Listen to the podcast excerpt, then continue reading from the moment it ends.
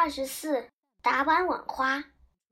小时候，离我家不远有一块荒芜的土地，土地上的野花总是一茬接一茬，终年不断，除非雪花盖满了大地。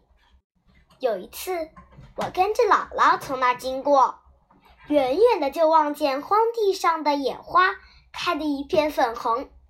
走到近处，我才看清那野花生的十分一样，粉中透红的花瓣连在一起，形成一个浅浅的小碗，碗底还滚动着露珠呢，多么新奇，多么有趣的花呀！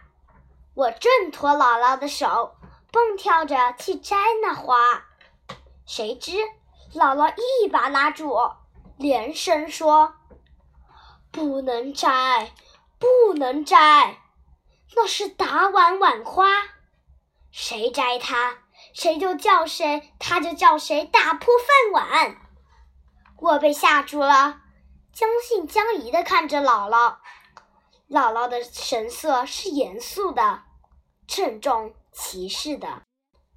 过了一些时候，姥姥的警告逐渐的淡薄起来，而我的好奇心却强烈的鼓动着我，想要看看打碗碗花究竟怎么使人打碎碗的。吃饭的时候，我慌忙把一束打碗碗花。藏在衣袋里，端起碗，一声不吭的吃着饭。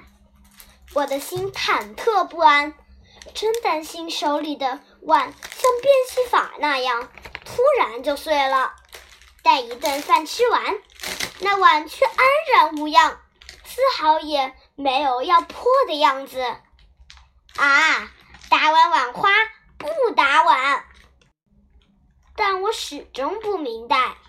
人们为什么要把这样一个怪名字加给它呢？那原来是一种美丽可爱的花呀！